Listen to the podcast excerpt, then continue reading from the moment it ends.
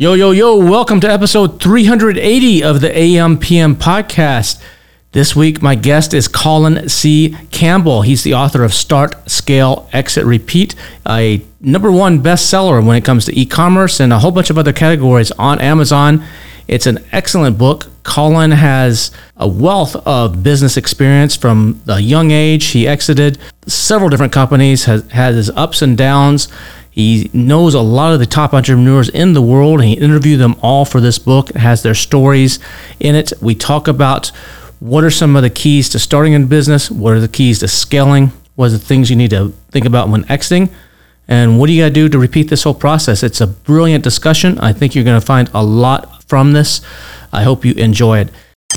Welcome to the AMPM podcast. Welcome to the AMPM podcast we explore opportunities in e-commerce. Commerce. We dream big and we discover what's working right now. Plus, plus, this is the podcast for money never sleeps, working around the clock in the AM and the PM. Are you ready for today's episode? I said, I said, are, are you, you ready, ready? Let's do this. Let's do this. Here's your host, Here's your host, Kevin King. Kevin King.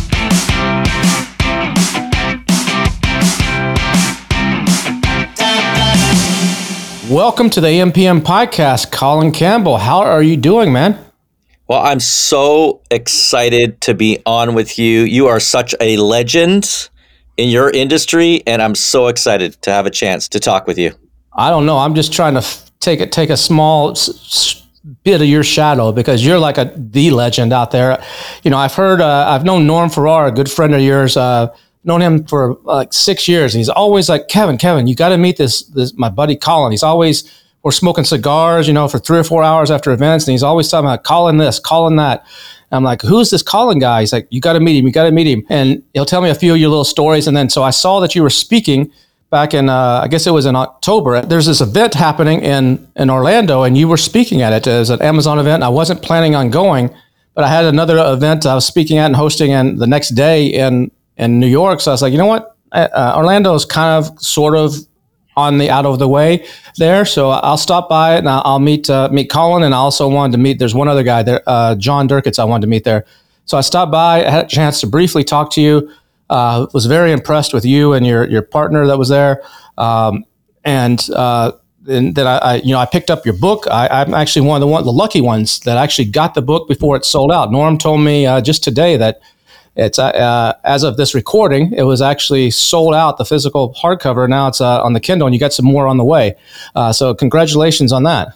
Yeah, I mean it shocked us. Uh, this book is uh, published by Forbes Books. We did a reprint a week before we launched because they said the demand for the book was coming out very strong. So we did a reprint, reprint which came out um, was coming out at the beginning of November. So there's definitely tons of inventory now for all of your listeners. Uh, we've completely restocked. We've by the way, in January we got into 135 airport locations. Oh like wow! The demand for this book is incredible, and it shocked us. We debuted number one bestseller in four categories, including starting a business, entrepreneurship management, new release, um, e-commerce. We debuted number one for e-commerce, which was very cool because in the book I talk a lot about e-commerce companies. Uh, as a number of the companies that I've run have been e-commerce companies. We run a, a dog products company called paw.com in the incubator. And we've been on the Inc. 5000 list uh, for the one of the fastest growing companies three years in a row. We run a glasses company called Hip Optical, sort of like a, an edgier version of Warby Parker. Uh, that we run, and we have an actual factory in Fort Lauderdale, so we can produce glasses within 24 hours for anyone in the state of Florida. Um, so it's fascinating uh, that we really cover a lot of e-commerce. But I will tell you, a lot of the concepts and the learnings in this book can be applied to almost any industry. We just happen to do a lot of e commerce businesses. So, the name of the book for those that are listening, and we'll talk more about this in a minute, but here it is. I'm holding up for those watching on, on video a start, scale, exit, repeat.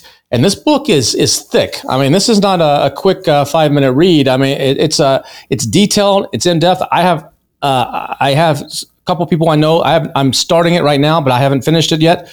Uh, but it, it's a really good book, and it basically, I mean, let's talk about actually why you, it's doing so well. And a lot of that is, has to do with your background and your experience. I mean, a lot of people don't realize you're kind of unassuming when you see you in person, but you've done some major things. I mean, I remember, was it Tucows uh, was one of the things that you did. I, I remember that was like a, a shareware site or something like that uh, back in the day. I, am an old man, old guy. I, I, remember back in the '90s, you know, downloading stuff off of uh, Tucows. It was T U C O W S, and then you're involved in the dot club domain and a whole bunch of uh, other stuff. What are what are some of the the big things that people may recognize that you've had a hand in creating or, or just blowing up in the past? Absolutely. And let me just start by saying 30 years as a serial entrepreneur, 10 years writing and researching this book Oh wow! In the last two years, a staff of six members uh, who work with um, with me on work with me on this book. Also, we run a club called Startup Club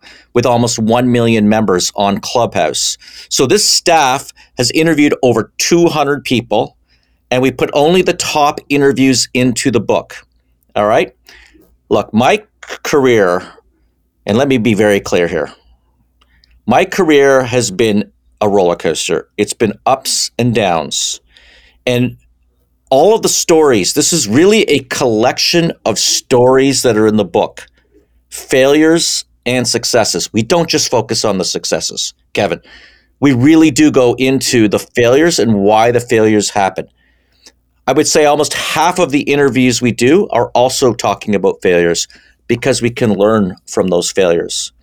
I started in 1992, right out of college, working on the family farm with no money, literally credit card debt, money I made from selling and flogging vegetables, uh, and a I dropped out of my fourth year of college. Used the money I got back from the government student loans.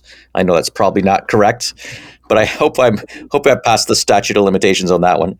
Uh, and I borrowed twelve thousand eight hundred dollars from my mother, and we opened our first company. Uh, within that company, we opened up a BBS, a bulletin board service, became the second largest in Canada. Then we opened up an ISP, internet service provider, and that became the largest uh, and company in Canada for providing internet services in the mid '90s. And we did a we t- we took it public uh, in the late 90s and then sold it. And then we also did a company called Two so you're, you're, in your young 20s at that time. Yeah. So I would be 22, 23. Yeah. Uh-huh. yeah a little okay. naive, a little bit, you know. And again, we, with this book, we talk a lot about the successes and the failures. And a lot of my failures, I admit, come early on in my 20s. And if I had the opportunity to read this book, you know, maybe I wouldn't have lost the kind of money I lost. And if you want, we can go into one of those stories in really in depth because I, I, think it's valuable that we all learn from it. Well, don't they say uh, the 20s are for learning and the 30s are for earning? Oh, there you go. Well, yeah, yeah. Oh, yeah. Okay. Why don't I just hit it? Why don't I just tell you what happened? So, yeah, let's do it. We're number one, okay, in Canada, the number one fastest growing company in Canada on Profit Magazine. That's their version of Inc. Magazine. They put our pictures on the front page. We were publicly traded. We decided to merge with a cable company and apply for a license from the government to get fixed internet wi- wireless license. We won that license. We won 50% of it. And our stock here's a company, Kevin. I own 13%. I'm 28 years old, publicly traded company, and the stock shot up to over a billion dollars. Okay, now nothing could go wrong. This is 99, 2000. The internet's just taking off. It's changing the world. Nothing could go wrong. Well, what happened in March of 2000? Do you remember? No. I, what was happened? What uh, was that? The dot com bust? Yeah. Yeah, that's when uh, yeah, pets.com and when uh, all the, the guys that raised $80 million and did Super Bowl Super Bowl ads and had like seven thousand dollars in recurring revenue and spending millions on Super Bowl out that whole time. Yeah, I remember that. Yep. Yeah, actually, and so that's what happened to our company. We were raising fifty million dollars that month after the, a judge announced the breakup of Microsoft in March. The the Nasdaq fell from five thousand to four thousand, and the people that were in control of the company at the time decided to pull the offering until the market came back. Well, guess what? The Nasdaq went to 1200 and didn't recover for 15 years. Needless to say, fast forward a year later, the company filed for bankruptcy protection. And a stock that was trading at $19 a share, I ended up selling at six cents a share. Oh, man. Well, wow, that yeah. was devastating. It was embarrassing. It was horrible for me, for my investors, for my employees. It was absolutely devastating. And there are two lessons I learned from that. One, liquidity or control. See, we had merged the company, but we agreed to an 18 month lockup. We never mm-hmm. imagined the world would fall apart. Right. Okay. And that's the second lesson. Bad things do happen. And we saw that, unfortunately, occur again in 2022. E commerce companies in 2021 were trading at values that were probably 80% more than in 2022. It literally did crash. It was a tech wreck. Allbirds, let me give you one example. Allbirds did their IPO. I think it was around $18 and then traded around 2 or $3. I mean, it was a complete wipeout of economic value of e commerce companies. And ironically, we have a number of e commerce companies in our, in our company, including paw.com, which again was killing it. You know, it was the pandemic, everybody's buying dog products. We, we, we innovated a lot uh, in paw.com and created a lot of new categories. We were just killing it. And yet, for some reason, I did not get a chance to read this book because bad things do happen. We had two potential buyers. You know, it would have been, you know, it's sometimes, you know, you just think keep, things are just going to keep going. And I want people to think about themselves not as I am CEO of this e commerce company or that e commerce company. I want you to think of yourself as a serial entrepreneur. And entrepreneurship is a trade, a trade that you need to master like any other trade you can start, scale, exit, take some money off the table, and repeat. And by the way, there's a lot of tax benefits for doing it that way as well. Let me give you an example. So I told you about that failure. Well, fast forward after losing $100 million, fast forward six years later, we did another IPO with another company. And two or three years later, we sold the company to a Fortune 500 company for 17 times EBITDA.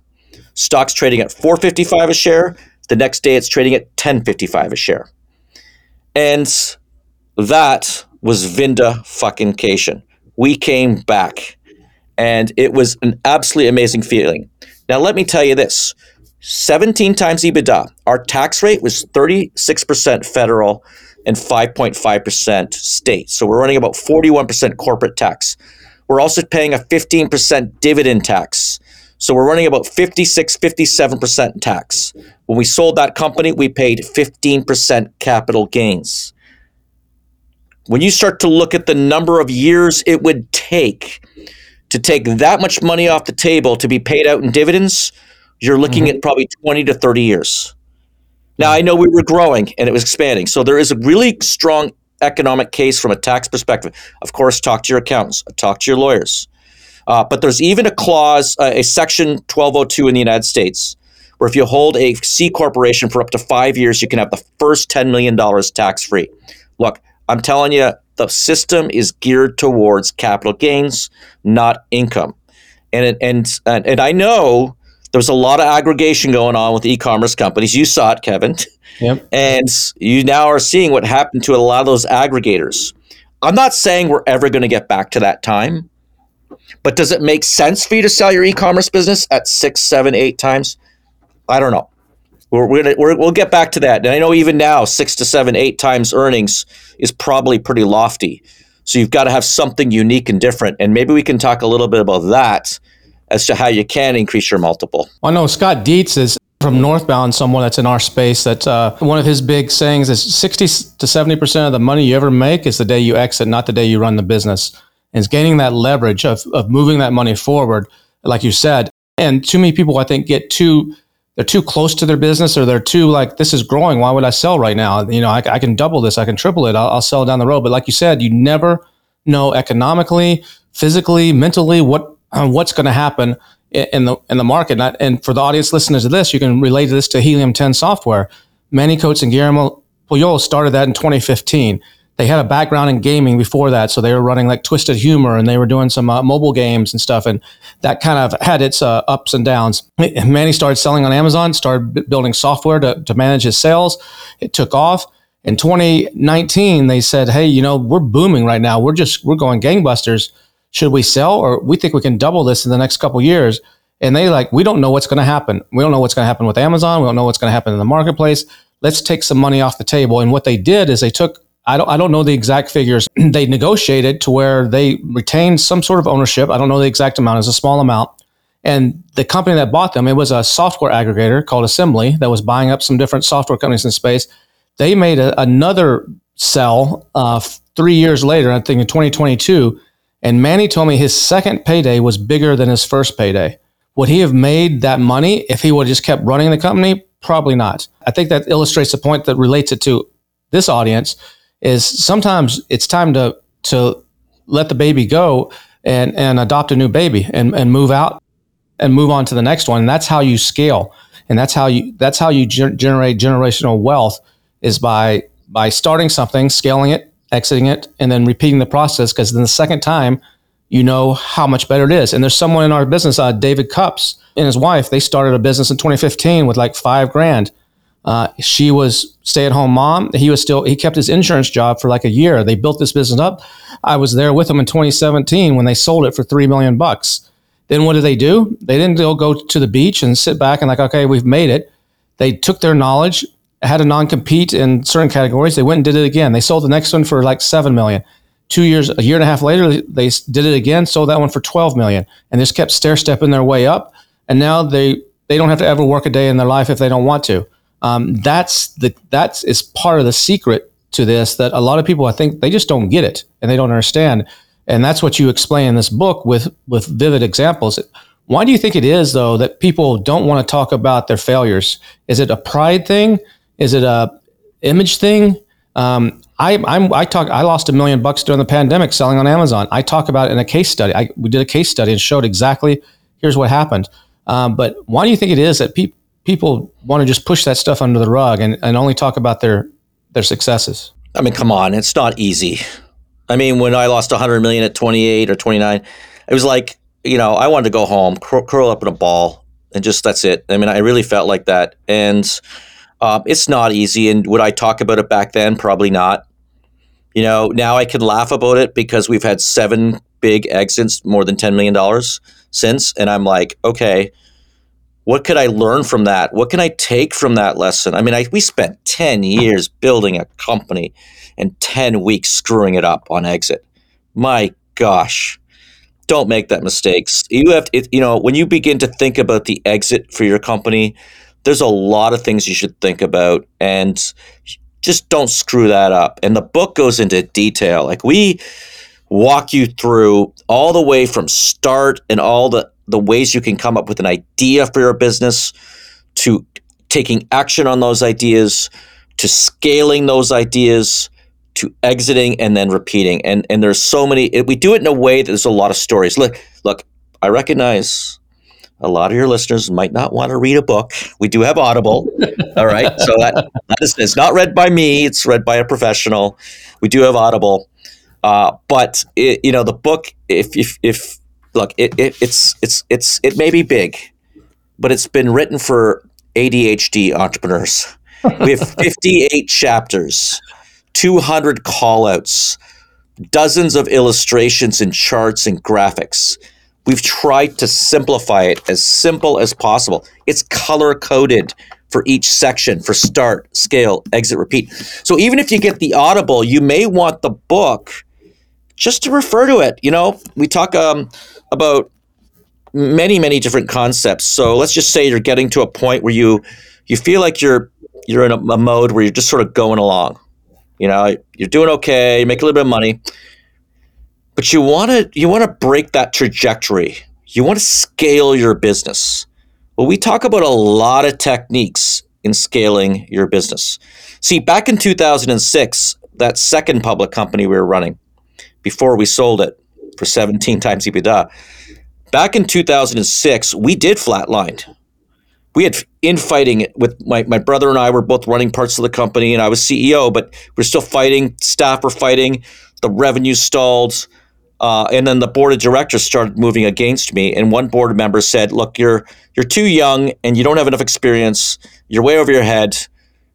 We might have to start looking for alternatives." And even though we founded the company, my brother and I, uh, we didn't have majority control. So uh, I flew to Vegas and I met a gentleman, Patrick Thean, who runs Rhythm Systems.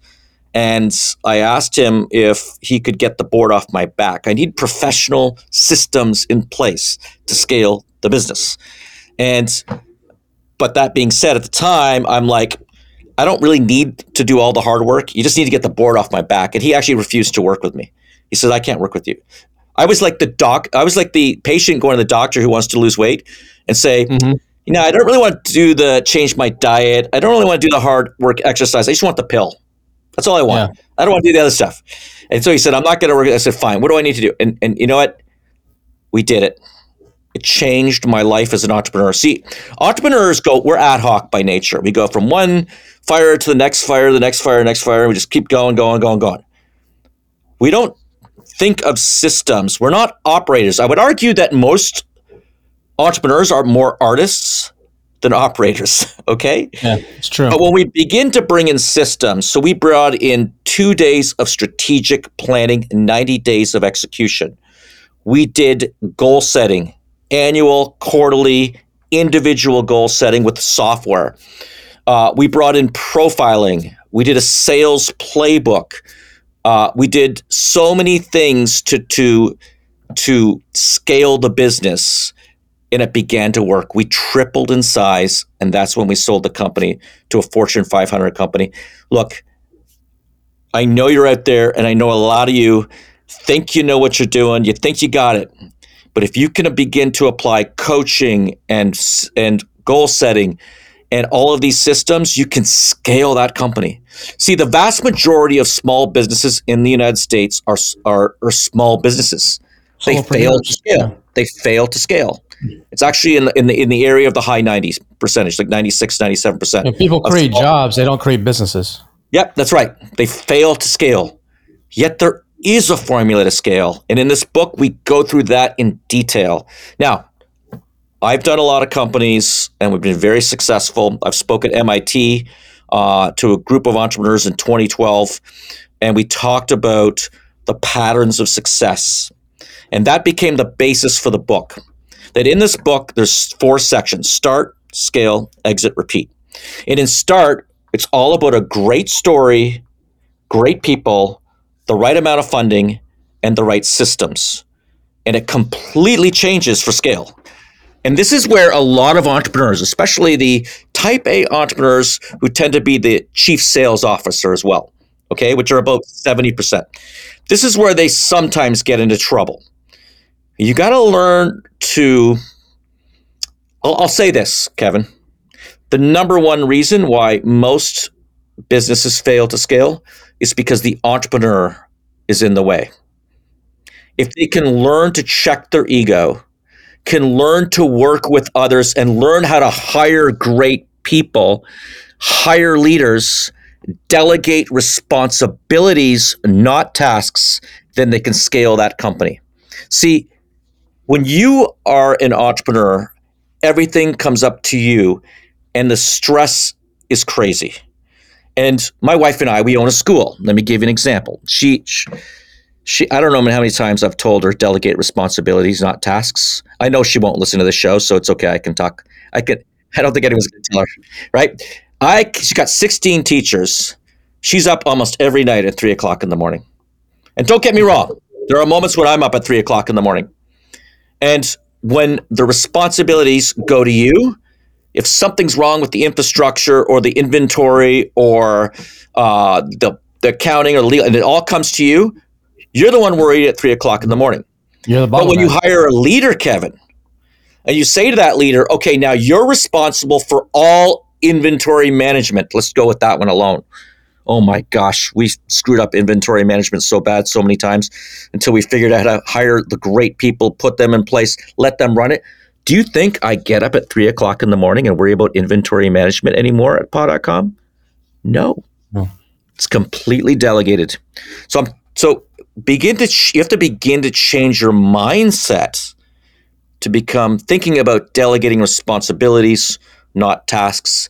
And when you do that, it's a game changer. Yeah, I think a lot of entrepreneurs they, they can't get like you said they can't get out of their own, own way, and a lot of them feel that they can do it better. Like, uh, and that's that's a problem of not hiring, uh, and that's a problem of just assigning tasks. And I'm always either partner with the right people or hire good people and get the fuck out of their way. Uh, and, and I think that's that's difficult. What are some? How do you actually find those right people? Like on this inventory example, what is what are some tactics to actually find that right person where you can actually feel like confident to give them that trust as an entrepreneur that's been doing it or overseeing it yourself? What what's that magic bridge that allows you to do that or that, that you can take to do that? Okay, so when we're in start, we're going to look at partnering. All right. Cash is oxygen. So we're going to want to find people we can partner with. In fact, I have a startup that I've been working with, and uh, we just brought back someone who was working from one of my prior companies. He was being paid $250,000 as a CTO. He agreed to come back to work for this company, and we pay him 120000 and we gave him 10% of the company in options. Okay. I know that's a, may sound a little radical, but when you're small in a startup mode, we have to think a little differently in the way that we compensate because the reality is we're up against uh, Fortune 5000 companies when it comes to hiring. So we got to be a little more innovative. When we begin to scale, we're now in a position to, to pay a little bit more, but we still need to give options. We still need to, to entice them we need to think about their needs first. We need to recognize greatness. We need to wrap our startup around them, not the way, not the reverse. And I know this is counterintuitive for some of you thinking about this, but we really do. We need to understand what their goals and aspirations are. All right. And that's just a start. Now, how do we find them? One of the key things that we've done, and we go through this in detail in the book, uh, and I think this has made a difference in my all of my companies is that we do profiling. And we use a disc profile method. I'm not certain if you're familiar with disc. There's yeah. Myers Briggs, mm-hmm. there's different ones. I like mm-hmm. the disc profile. So the first thing I suggest that people do, I know it's going to sound basic, but it's to profile yourself. Figure out what your strengths are. Now, once you've mm-hmm. identified that, you're going to want to identify all the positions in your company and the profile for those positions. And uh, when you begin to hire, use profiling as a method of hiring. We hired uh, yesterday at the signing. I had a, a, gentleman came in. He's CEO of uh, MoPro, a big uh, website development company, and he was actually I hired him 15 years ago. And this gentleman, uh, I got all these profiles, but I didn't look at resumes. I just looked at profiles. I know it sounds crazy, but I just looked at profiles and I read his profile and I'm like, okay, I have to see this person. He was going for call center manager. And I, I, I saw that he had run a company a couple years ago as well. And he went traveling for, he sold it, went traveling for a couple years. So I looked at his profile. I'm like, oh my gosh, this guy's good. So I, I, I, I met him in an interview. Instantly, we hired him as call center manager. Within six months, he replaced the guy that had hired him to become chief operating officer. And two years later, he became the CEO, or three years later when I stepped down. And then and then he left that company, and then I was looking for somebody for MoPro. So I, so I call, gave him a call. He's been running MoPro, MoPro for five years. He's absolutely phenomenal. And um, I'm telling you this, I'm not good at sales. I kind of suck at it. I hate it. I hate rejection. Uh, and the reality is, I find people to do that for me and that's where the, the, the you know some of the dominant influential the sort of sales oriented social dominant personalities get them in trouble because the sales are reliant on them mm-hmm. they need to be out of themselves and get others to help them drive the sales as well uh, and now that's just people i mean there if you want to talk about scaling w- we should talk about the number one thing that e-commerce companies can do to scale their business when it comes to their story. Before we do that, before we do that, I want to ask you one other question on this per people, then we'll go into exactly. I want to get into that. Which is more important, experience or aptitude?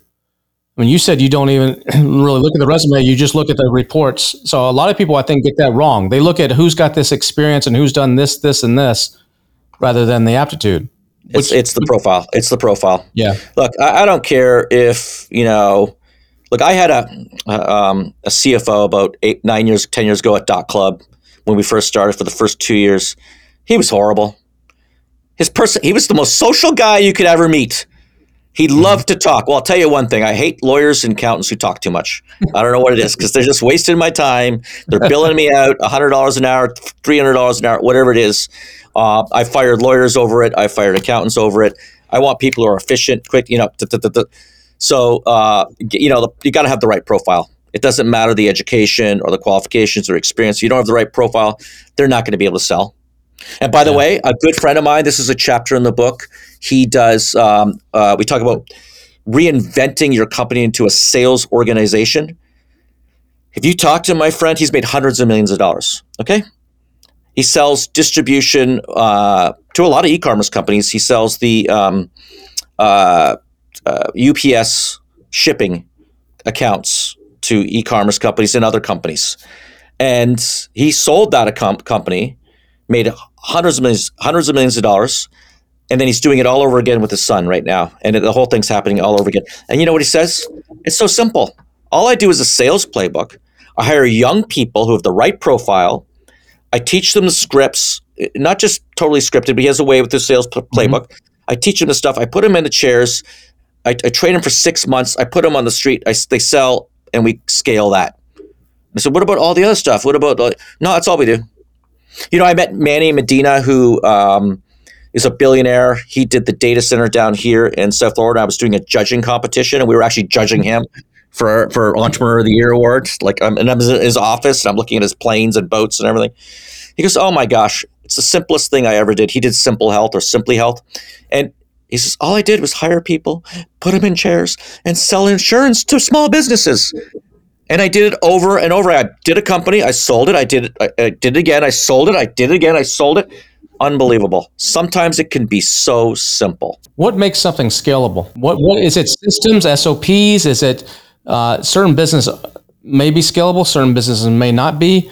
What makes something scalable? Yeah. So this is why I do like e-commerce businesses. Uh, when my wife, wife and I wanted to expand our school, we hit 110 maximum capacity. We looked at adding a floor, looked at buying the buildings around it, looked at the regulatory environment. We're talking millions and millions of dollars to get from 110 to 111. So we eventually abandoned the idea. It was just too much. We just said, that's okay, we're not going to do that.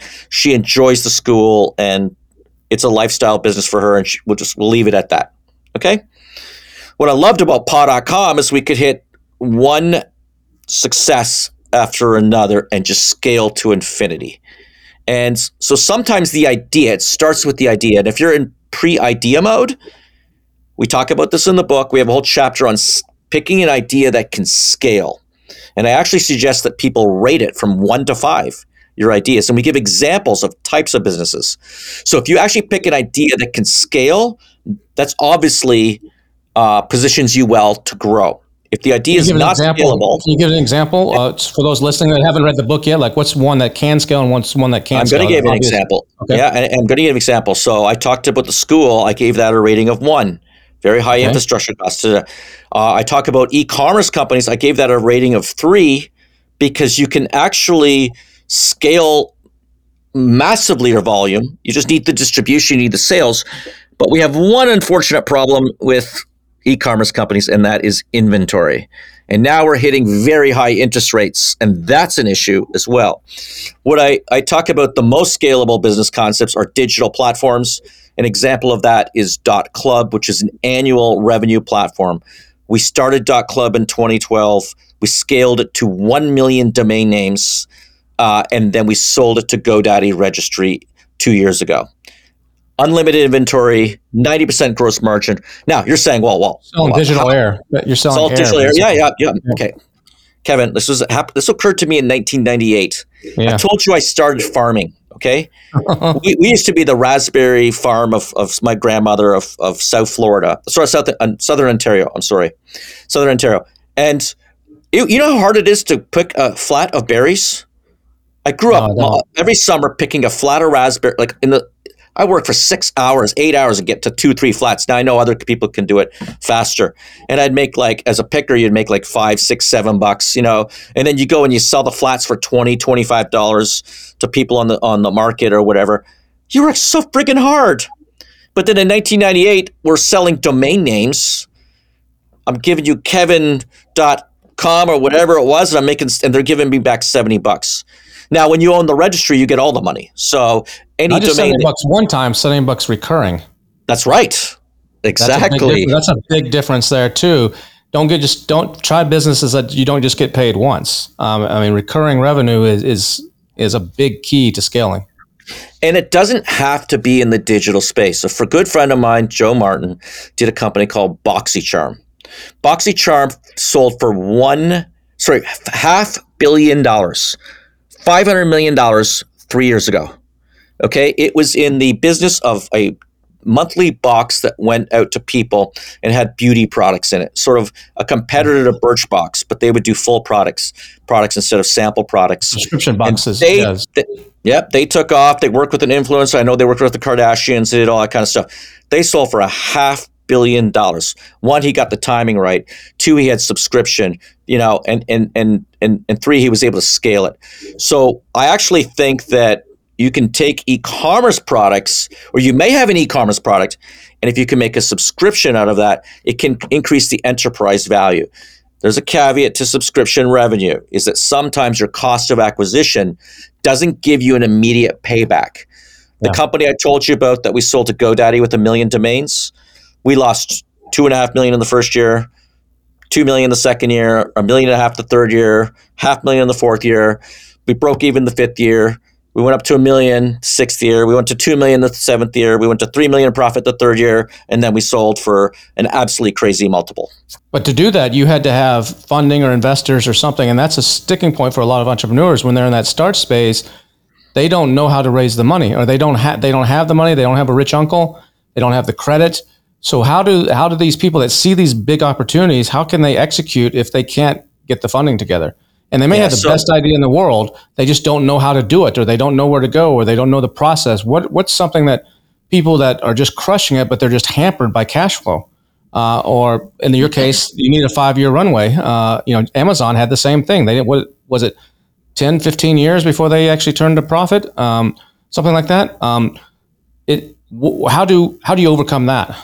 Okay, so we have two separate scenarios here we're going to talk about. The first is you're in start mode. And again, the first section of the book is start. The third section of start is money. So we get into multiple ways you can raise money. All right? The first thing is generally no investors are going to back your startup unless it's proven. All right? So it does require sometime your own personal investments Either, Uh, you're, either you're proven, the business is proven, or you're proven. Sometimes in Yep. Silicon Valley, they will back someone who's proven, even though the business is not proven. Yeah, that's correct. Um, it, it can go that way sometimes. So, what you need to do really is prove your concept. And I suggest that first time entrepreneurs just starting out pick a certain stage gate where that's that they've proven their concept. It could even be an MVP, minimum viable product. It could be a product that you sell 100 units on Kickstarter. I don't care what it is, right? But we want to be able to prove that product. And then we want to start to approach investors. And we can do that through pitch competitions. Uh, we can do that by joining an incubator. You would be surprised at how many free resources there are out there for startups.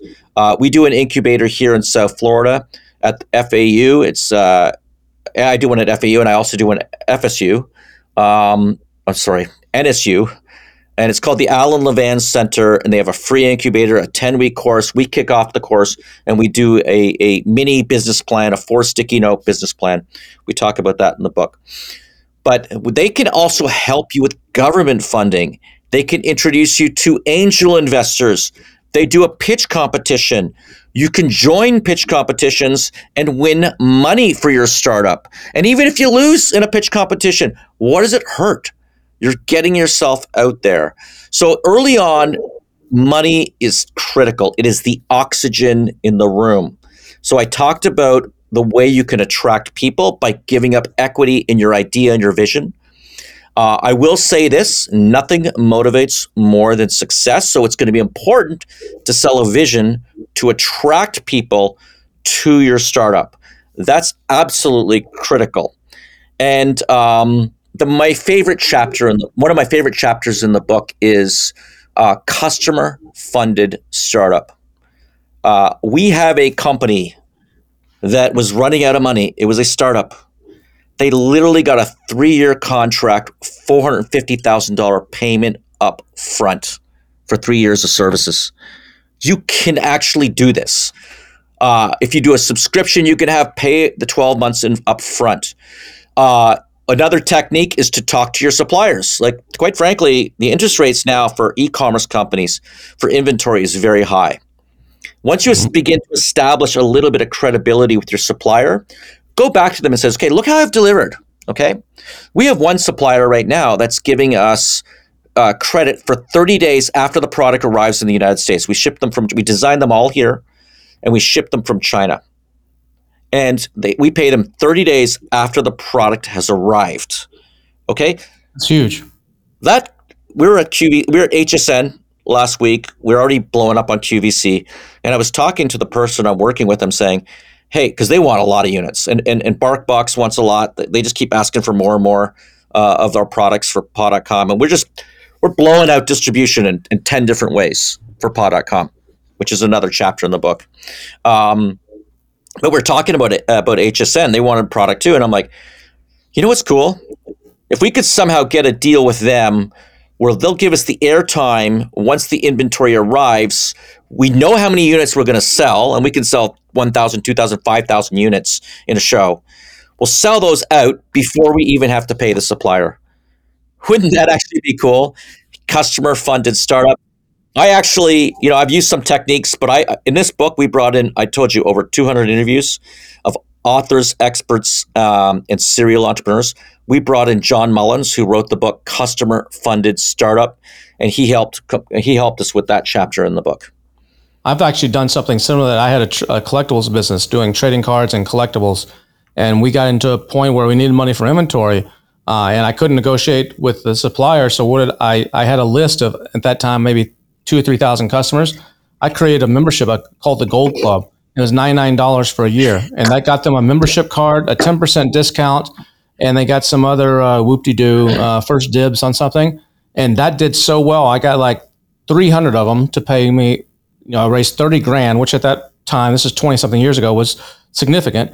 And I was like, this is pretty cool. How can I take these guys and raise them up them another level? So I created a platinum club. So that was $199 a year. You had to join the gold club first. And if you joined the platinum club, then you got some sort of special collectible as a bonus for signing up. Uh, you know, it cost me a buck or two uh, and you got all this other stuff, and we raised money that way, and that's what funded the entire thing. I got into the internet business. I had a membership website. We were charging $19.95 a month. We had like two or three thousand people paying for that, um, and I at one point I needed to raise some money for the physical product side of things. So I just went to those people and I said, I think it was nine nine bucks.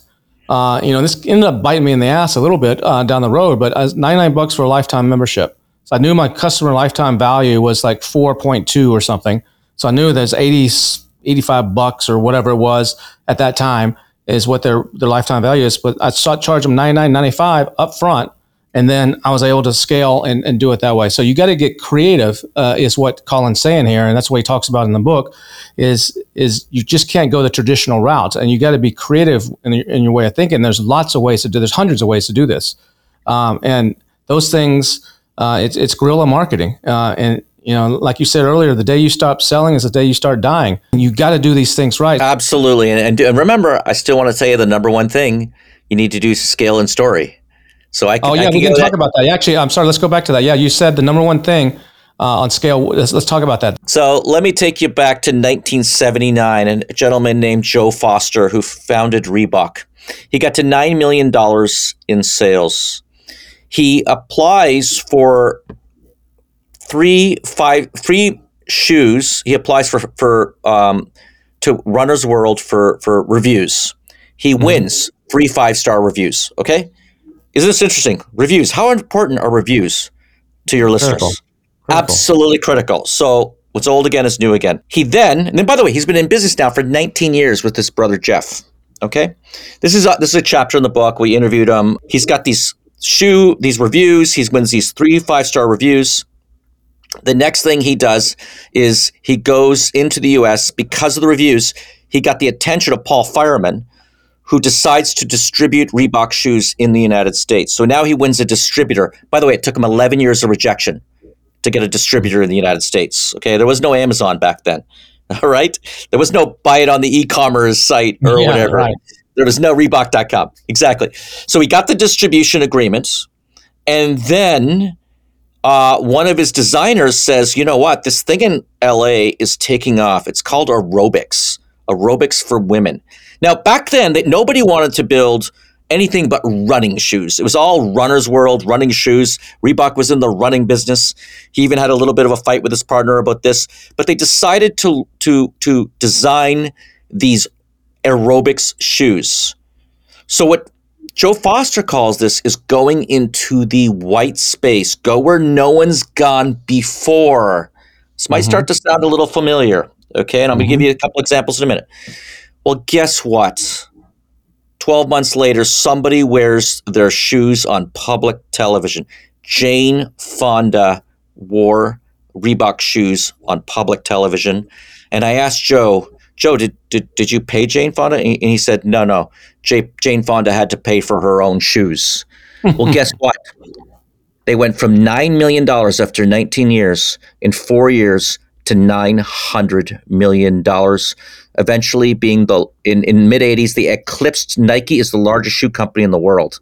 Um, it was phenomenal to see how he did that and caught the big break. We detail it in the book.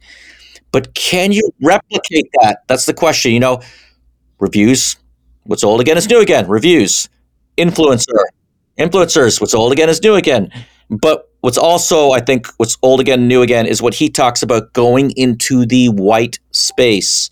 At paw.com, okay, at paw.com, we design multiple products. We design patents, design patents, utility patent. We do a lot of very interesting products. Every time we've tried to copy, we get destroyed. We did, um, we did, you know, we have almost a million customers. So we did uh, vitamins for dogs. There were not, not, you could get vitamins from other companies. This is where we, we literally sold 37 memberships. And I think I was one of those 37 memberships. we did um, CBD for dogs. That didn't work out. And so killed that. You know, and then we did shampoos for dogs, which are really nice shampoos, by the way. They are human grade shampoos. I'm making the best pitch I can for you to buy these shampoos because we have a 100 year supply of shampoo. All right. Now, let me tell you what we did well. We invented new categories. We trademarked those names for those products. We patented those products. We invented memory foam pup rugs, memory foam car seats with clasps, uh, and also waterproof blankets. And they took off. They just absolutely took off. We went into the white space. We created a moat around that white space by getting the patents and trademarks for those products as well. So don't just do it. You got to protect it. You do have to take on the legal and all those, you know, you have to take on the legal work. You have to do that. And by the way, again, I'm not a lawyer, so I'm going to caveat this, but if you don't know the product's going to be successful, you don't necessarily go need to spend five, ten thousand to patent the product. You can wait till it launches and then get the patent rights in the United States. If you want global patent rights, which we did for a number of our products, we would actually apply for the patents before the product even launches. And that's necessary for Europe and some other countries as well. Again, I don't want to get into that. The book talk, talks about that, and we interview lawyers for the book as well to really try to you know try to help you figure that out.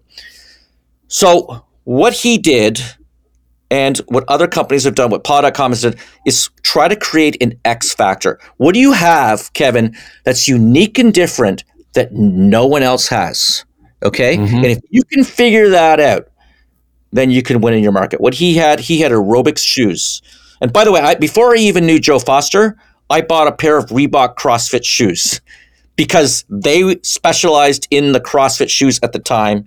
I know that, that some things have changed recently, but they specialized in that. So I bought those shoes because they they went into the space that other companies were not playing in. Okay, think of Domino's Pizza, thirty minutes or free. They had to re-engineer their entire organization to be able to ship pizza fast. All right, think about National Car Rental. Just show up and get into a car. They had to redesign that entire process. It was not easy for either of those two companies to make those big changes. But they did that. Now National Car Rental leads the market. Think of Warby Parker, right? Warby Parker is killing it. They own the glasses market online. They are killing it. And we happen to own a competitor to Warby Parker, which is called Hip Optical. And now, so we're coming into this, and, and Hip Optical, by the way, is more edgier designs, more design forward kind of stuff, a little bit of a younger audience than Warby Parker and whatnot. But that's not enough to be a differentiator. That's not an X factor. We figured out our X factor against Warby Parker because we located a factory right in, in Fort Lauderdale, Florida. It cost about three to four million to build this factory.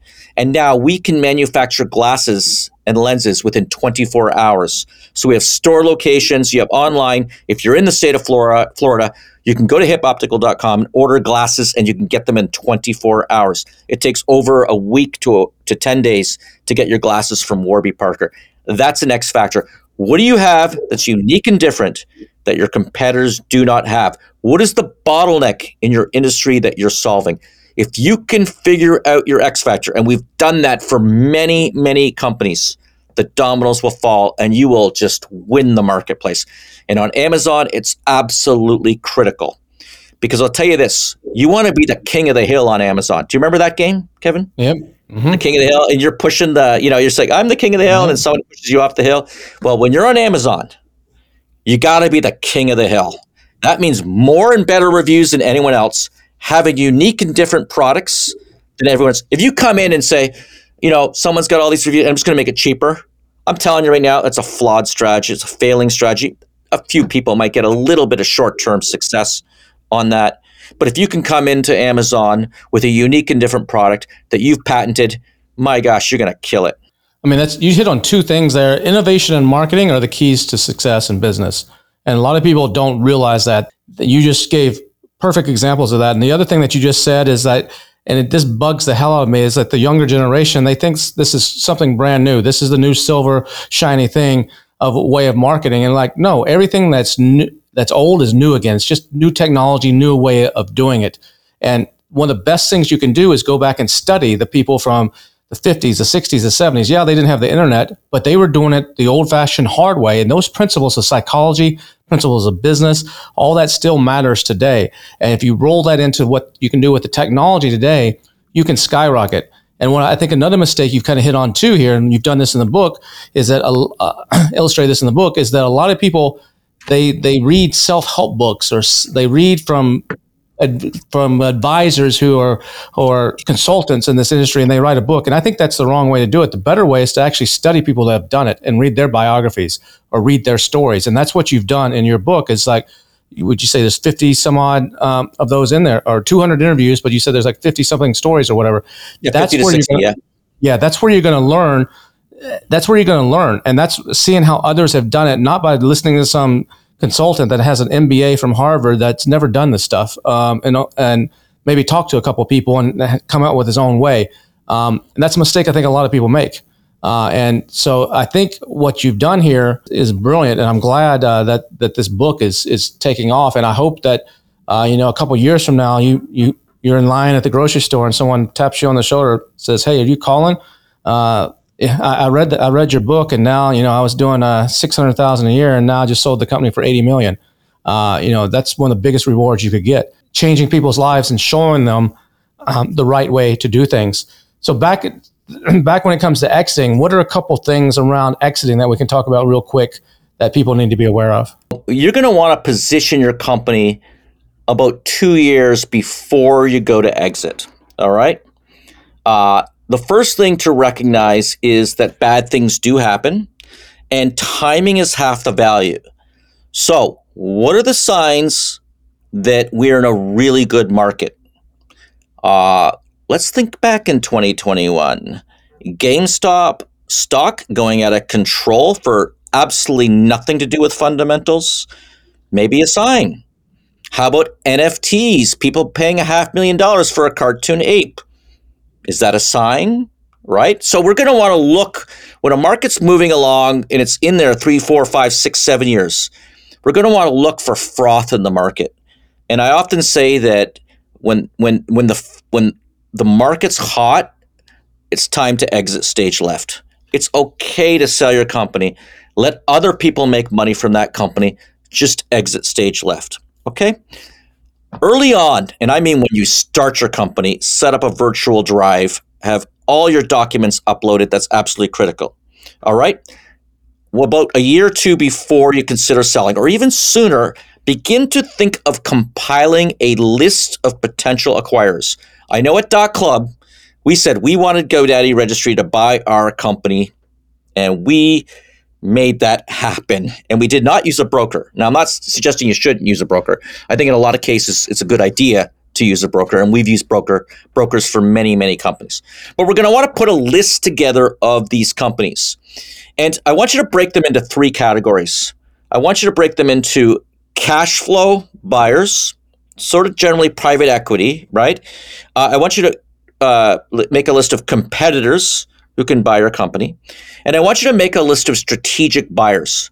Now, if you don't know of any of these companies on this list, that's okay. Let's just open the spreadsheet up and let's just start with that, okay? I would often get on all of my companies this cash flow buyer that call us up once a week. At least once a week, we get a call. Even now, we're still getting a lot of calls on paw.com. And, and they tend to be the problem with cash flow buyers is you're going to be based on an earnings multiple and what's worse in today's environment is that earnings multiple, they're looking at leverage.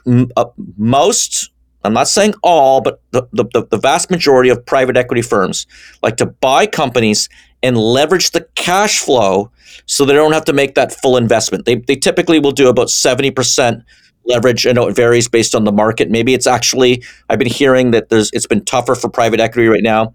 They've been having to leverage a, a little bit less. Uh, but the, but if you're going to be selling to them, if and your interest rate is 11, 12 percent, already just for them to break even, you'd have to have 12 percent return on that on that acquisition price.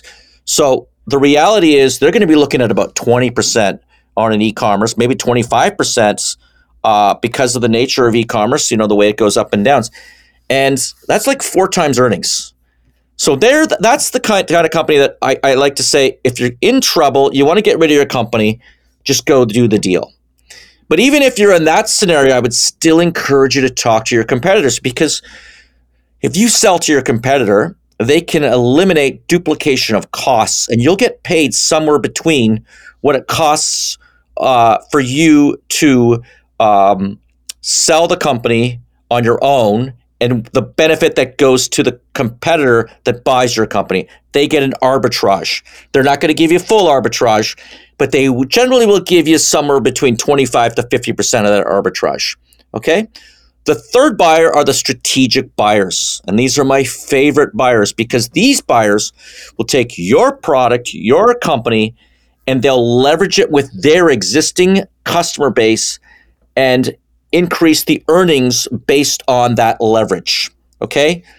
If we were to sell paw.com to Petco, all of a sudden now, all the products that we developed at paw.com could be sold into Petco, and all of Petco products could be sold online at paw.com, and they could get a really nice lift. Now that's strategic. Now they're not going to give you full value for strategic, they will give you somewhere in between.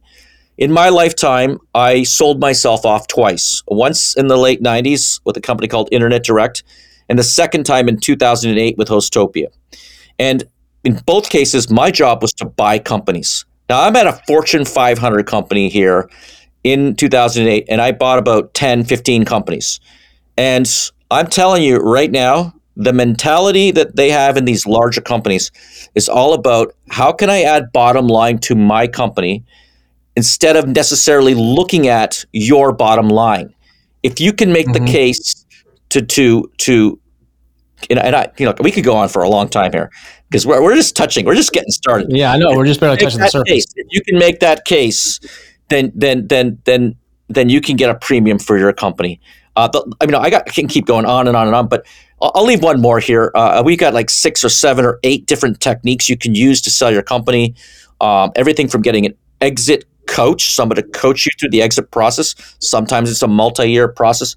Um, so to uh, to positioning your company for sale, taking yourself off the salary, replacing yourself with another CEO. But I want to leave you with this last one on exit. Check your ego at the door. This is a time for you to step back and promote your people. Your people are the assets.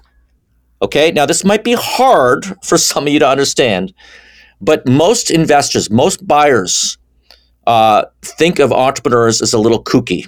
Okay, when we bought those 15 companies or so at Internet Direct and 15 companies at Hostopia, I don't think there was one entrepreneur that stuck with the acquisition over a year or two.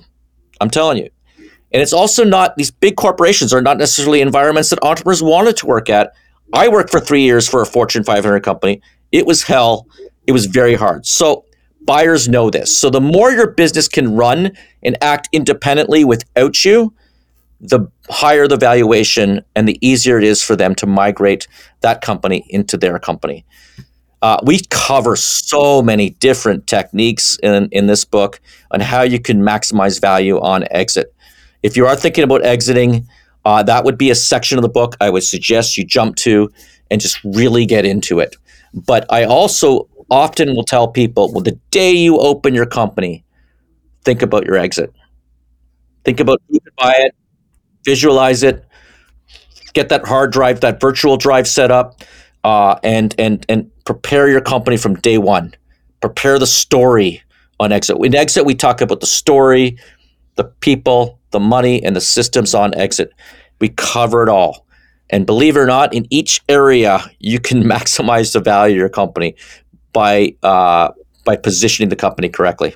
I agree. Build build to exit from day one, and I'm actually doing that on one of my companies right now. Um, very specifically, we built it to exit. Uh, real quick, uh, we don't have but a few minutes here. Um, on repeat, uh, a lot of times people sell their business, and we're entrepreneurs. We have ADD. We can't just sit around and do nothing. Uh, so, what what are a couple things that on the repeat would that you recommend people look at when they've exited, they've taken a bunch of chips off the table. Maybe they take a little break and go play a little bit, buy buy a couple nice things, and then then what's the right mentality moving forward to do this again? All right. So one of the concepts I have in the book it's called laddering up your wealth. Right. We talked about the benefits of selling earlier, the tax benefits. Uh, the idea is to start, scale, exit, take some money off the table, repeat. Instead of delegating responsibilities, not tasks, why not consider delegating companies? Okay, this might be a little more radical. Why don't we take the people who are successful at help are the leaders that we used in scale that helped us build the companies and partner with our ex-employees uh, especially if, if they if they work if they're working for the company is sold i don't recommend hiring anyone because I don't think that's ethically correct. But if they've already moved on to another company, it's fair game. We're going to want to track our A players. I do that through LinkedIn all the time. I told you at the beginning we hired someone uh, who would work for me 20 years ago. Yeah. And we hired him a year ago and we gave him 10% of the company and he's working for a lot less uh, salary than he, what he was getting paid for. Another thing I talk about is dress for success.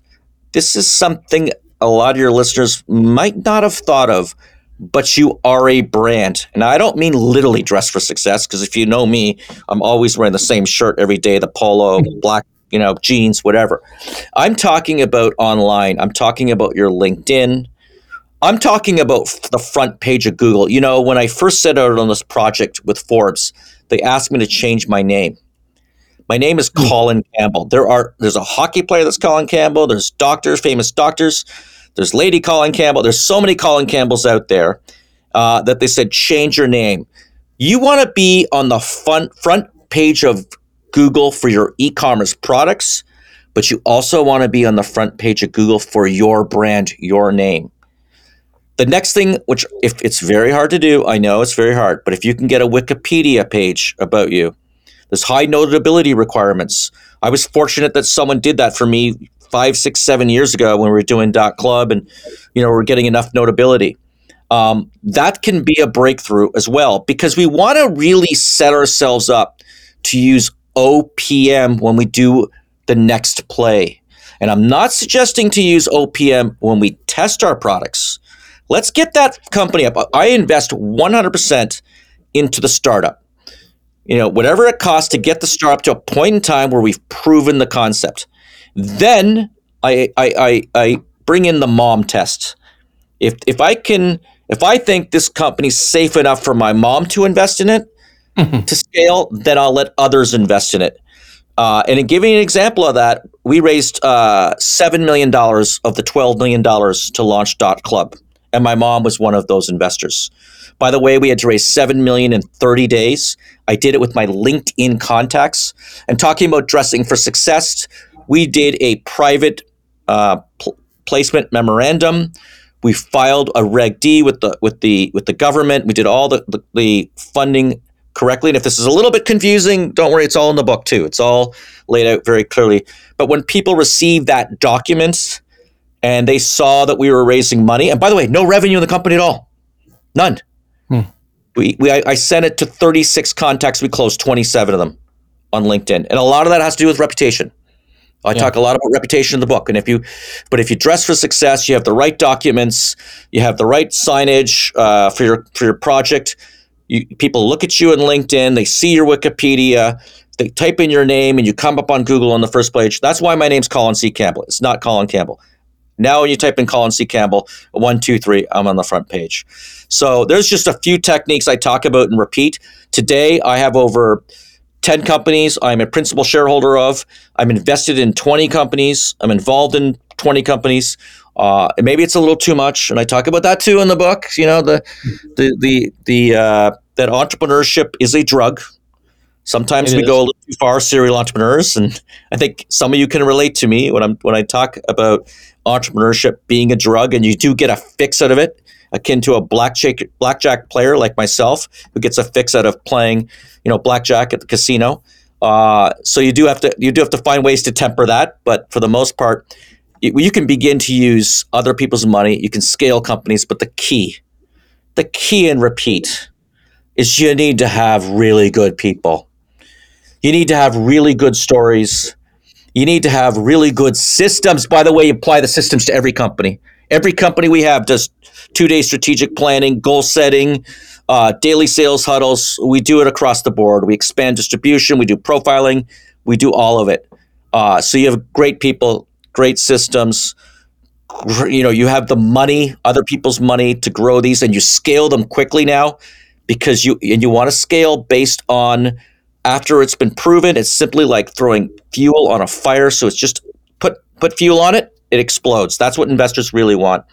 And you have to have a great story for every one of them. You get those four components right on repeat, you can do it over and over again, like we have, and uh, we continue to expand and grow. Awesome stuff, Colin. Uh, so if you want to get the book, this is the book. Of those of you watching uh, on on YouTube here, Start, Scale, Exit, Repeat. You can get it on Amazon, Barnes and Noble, I'm sure, maybe your local bookstore. Next time you're flying, check out the local airport. Uh, they may have it uh, sitting there right there uh, for you. If people want to reach out and learn more, how how could they follow you? Is it on LinkedIn or is it uh, how would they, they get in touch or follow you if they want to know more of what you're up to, Colin? You can reach me on LinkedIn, Colin C. Campbell. Of course, I, am happy to to uh, connect with you. Uh, also, I do a live show on Clubhouse every Friday at two o'clock Eastern and uh, LinkedIn audio at three o'clock Eastern. I do the LinkedIn audio. We're doing an open mic. So if you're reading the book and you're stuck on something, you have a question, you can come on stage. Or maybe you're an expert at starting, scaling, exiting, repeating, and you come to the show and share with us these live shows, share with others your experiences. Uh, but the way to really connect in my ecosystem is to go to www.startup.club and sign up to our mailing list. We have great speakers. We'd love to have you on, Kevin.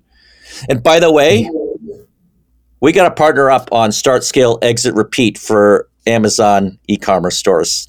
That would be yeah, a great I I think that we have a few things to talk about here. Right now, uh, I want to say thanks, Colin, for spending the time. You're a busy guy. Um, I really appreciate you coming on and, and sharing. Uh, I, I, think this has been very helpful to a lot of people. Make sure you go out and get Start, Scale, Exit, Repeat. I bought it. I endorse it. Uh, it you, have probably seen it if you're reading my newsletter. You've seen me plug it in the newsletter. Uh, go back and listen to this podcast a second time because uh, Colin was dropping a lot of nugget bombs there. So make sure you do that. Uh, and uh, Colin, look forward to uh, seeing you again uh, soon. Appreciate it, man. Absolutely. I'd love to come back on. Great stuff with Colin in this discussion. You know, one of the ways you can level up is to surround yourself with people that are a step or two ahead of you. Colin is a few steps ahead of me, even though he's a little bit younger than I am. He's a few steps ahead of me in business we've both got a lot of experience and a lot of uh, things that we share in common. So it's always great to speak with someone that's been there, done that, and understands it all. If you haven't gotten a copy of his book, make sure you get that Start, Scale, Exit, Repeat. You can grab it on uh, Amazon or wherever you like to buy your books or get the audio audible or audio version of it uh, is also great like you said it's read by the guy that does all the budweiser uh, commercials colin is an uh, amazing entrepreneur really smart guy very well connected and someone you should definitely follow on LinkedIn or Clubhouse if you're using the Clubhouse app and join him for one of those uh, talks like he does on Fridays. Great stuff. We'll be back again next week with another excellent guest. I hope you enjoyed this and are having a great start to the new year. Don't forget to sign up for my newsletter, billiondollarsellers.com, and also don't forget the virtual event is coming up. The virtual BDSS event is coming up February 21st and 22nd. You can do it from anywhere in the world. Go to billiondollarsellersummit.com to get more information on that. It's an incredible lineup of speakers. You don't want to miss this event. And before we, I leave you today, I've got some words of wisdom for you. You know, if you get caught in a storm, the way you survive is make sure you're holding tennis balls and not eggs. If you get caught in the middle of a storm, Make sure you're holding tennis balls and not eggs. Think about that for a second, how that applies to your business. And while you're doing that, have a great week, and we'll see you again next Thursday.